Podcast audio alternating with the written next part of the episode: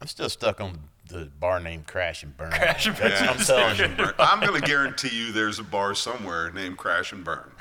Adam, look it up. If so, send the T-shirts. Yeah, I should have named. No, I don't want to name the bus Crash and Burn. No, Oh, hell no. That's not what you want to see driving down the highway in front of you at all. Hey guys, it happened. There's the proof.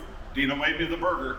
I've known you a long time, Dino. Yeah. And you have never, ever made me a cheeseburger. You know what, man? Next time you come, it's Go buy an on for RV. sure. yeah, come buy our Oh, that's meat. right. You're not a Exactly. buyer. Cheeseburgers are for buyers, okay? That means I must have bought the bus. So we're coming to you soon. Get your burger. Come to Mike Thompson. Buy that bus. Well, let me tell you, um, we know a guy that just got kicked out of a bar. That we're not mentioning any names, but this dumbass got his ass kicked, and then he comes back trying to get more, and the guy's in his fifties. It's like, y- you guys, listen, do your battle with your mouth, the words. You don't need this. Uh, that does nothing for you. Outwit them. Oh, it's a whole lot easier to drink a beer with you than to fight with you. Totally. I mean, And even before you got to battle with your mouth, maybe start with your brain and be like, is this really worth it? Absolutely. Whatever I feel like I've got to say or what I feel entitled to right now, oh yeah. I mean, start there. No, I mean it's like when you got a guy sitting there at the corner of the bar saying, "Leave me alone." Yeah. Why is it so hard? See, Ed, that's why you and I have a different approach, and I think my approach works a little better. You said, leave me alone, you want to buy him a beer. I say, fuck off and go the fuck away. And that's it. Well, it got to that after about the tenth time Yeah. of "Leave me the fuck alone." Just leave me alone. Yeah. Leave me and her alone. We don't. Neither one of us want you around. So, guys, this episode is Leave Ed the Fuck Alone. All right? you see this young man in a bar? Leave Ed the Fuck Alone. Ed's actually a very friendly guy. He is. Oh, I'd much rather drink with you than fight with you. He's ready to sit down and have a beer with you, but I think the theme of the episode is really how do you conduct yourself in a bar? Right? It, Yeah. And there's simple ways because you are showing up to a party and it's also not your house.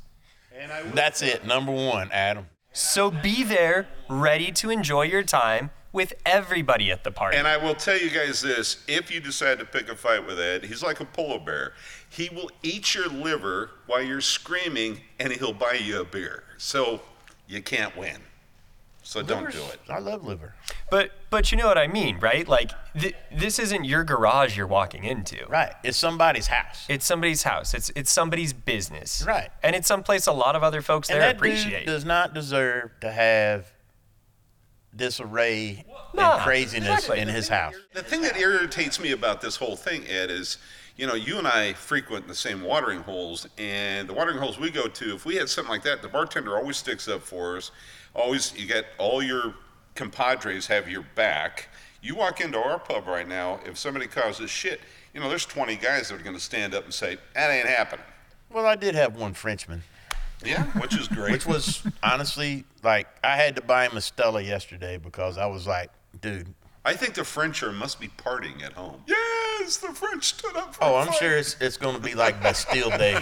Yeah, it has to be. Maybe we should name that day Bastille Day all over again for Zav. Two. Yeah, Bastille Two Yeah. or Part Deux. But do. Yeah. What was that movie? part Deux. Sheen. Charlie.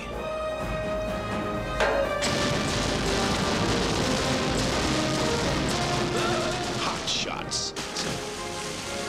Part deux. What are other what are other must do bar etiquettes for you guys? Hmm. I think hand signals, cool it with that shit. You don't need to don't don't whistle. the No, bar, no, bartender is no, not a dog. A- a- and don't wave at them. They're also not your friend. Nope. What they're doing is they're serving 15 of their friends. Right. And they'll get to you in time.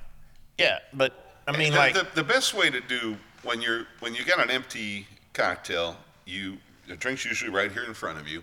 You just put it towards the front of the bar, and keep on with your conversation, Mm-hmm. and that bartender will get to you. I mean, they are experts at body language. Yeah. They're seeing people crash and burn on first dates all day. They know what's going on at their bar.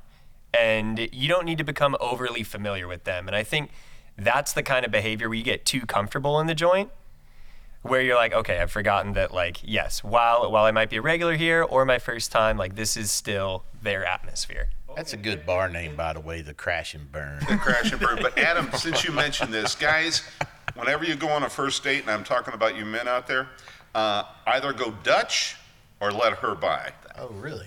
Yep. Is, is Dutch like a Heineken with nutmeg? Um, Well, with a little bit of cinnamon on the top. okay, okay. You know what I'm saying? I'm still stuck on the bar name Crash and Burn. Crash and burn. I'm telling you. Burn. I'm going to guarantee you there's a bar somewhere named Crash and Burn.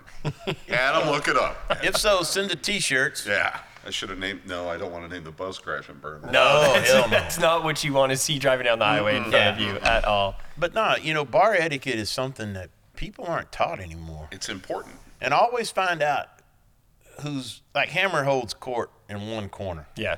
of a bar that we go to. And the tide changes too from time to time in the bar. Like when we leave, another crowd comes in. True. When we're in there, everybody kind of knows, you know, who's in that corner. Sure. And you know, you got to respect those guys because they're the regulars and Right. they're paying pretty heavy tabs sometimes. They're paying the light bill. Yeah, that- that's the one. gen- Yeah, that, they're keeping the lights on and the doors open Yeah.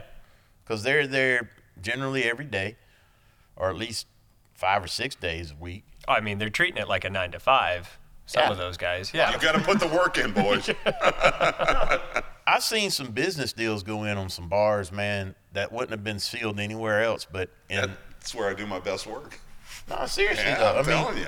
I mean, how many dive bars have made some guy millions of bucks? I- I'm going to tell you that biggest deals that I have ever done um, have been at bars. Yeah, no, Sitting I- there having a cocktail. You, you don't do it in the office. I mean, you, Well, you everybody need to loosens relax. up. Yeah, I mean, it's exactly. Mm-hmm. like it's like a neutral territory. You know, it's like the Georgia Florida game every year. You go play it in Jacksonville, yeah. Yeah. it's neutral ground, Yep. which is really not neutral ground because No. it's 45 minutes from, from yeah.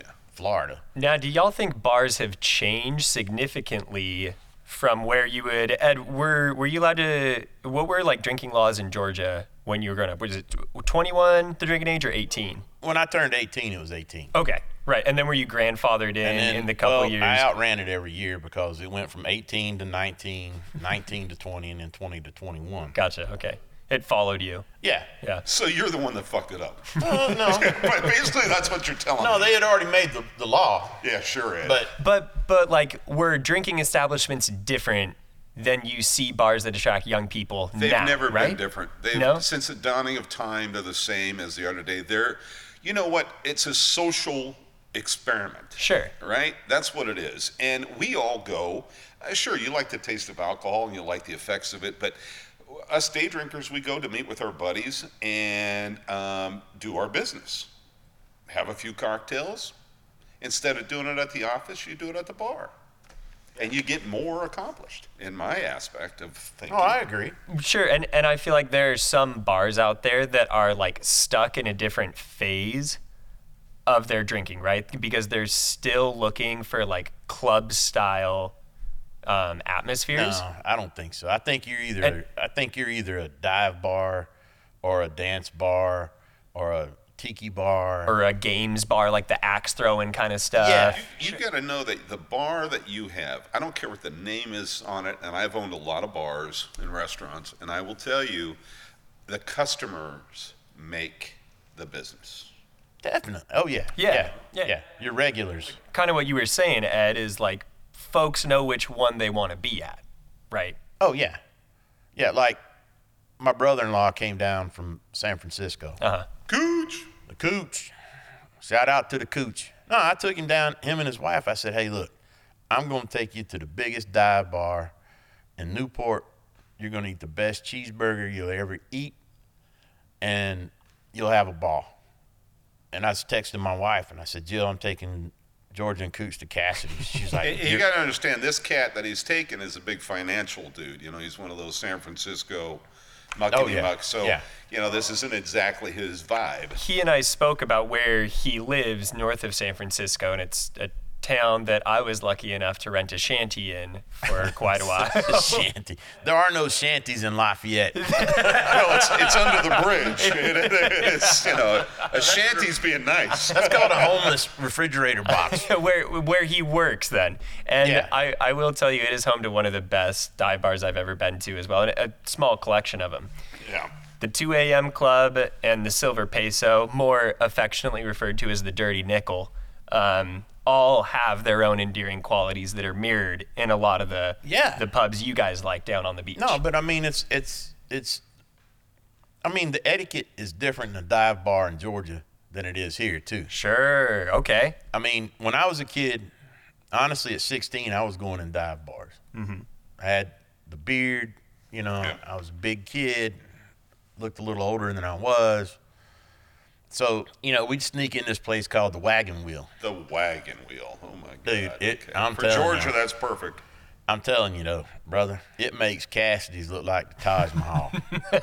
I mean. Sawdust floor, dirt floor. What are we talking? wasn't really sawdust, but you'd eat peanuts and throw the holes on the floor. Okay. a homemade sawdust then. Yeah, pretty much. I mean, people would would spit tobacco on the floor. Yeah, but honestly. I, I want to know because we are in Georgia, so let, let's do a tooth count. Ah, here we go. I always know.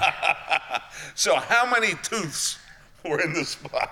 Look, you might have had to get six women together to get a full set of teeth. Sometimes, Sometimes. but there was times when that paid off. I could, yep, you were all into that, weren't you, Ed? Yeah, well, you know, You know, it is what it is.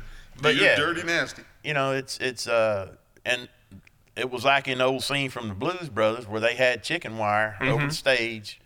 So you throwing beer bottles at 'em. Somebody throw a beer bottle at the band. Well, my temperature's rising and my feet on the floor. Crazy people rush 'cause they want to sound That made it better. No, that was a common thing back then. I mean, I've, I've been a lot of honky tonks doing being in the music industry, Yeah. and a lot of them have that protection, you know, and and uh, and But- they needed it. and you had a bouncer at the door. I mean, and these were like, I mean, they were big dudes. Sure. I mean, they were. I'm six three, and they were bigger than me. Yeah. A- At the end of the day, you young bucks out there, I, the thing that we got to tell you is don't be a chicken chested prick when you go to these places. Man, be sweet, be kind, buy some people some drinks, you know, have enough to where you're, you're feeling good, and then take a fucking Uber home. Don't get in any trouble, all right? Maybe you can pull some trim, but don't be that dick. Oh, we were always lucky, man. We didn't have to Uber. It was walking distance. Yeah, that's nice. The wagon wheel, Yeah, as long as I can roll home, I'm good. wagon wheel, Mock Road, Albany, Georgia. There you go. Hey guys, behave at your local dive bar. There you go.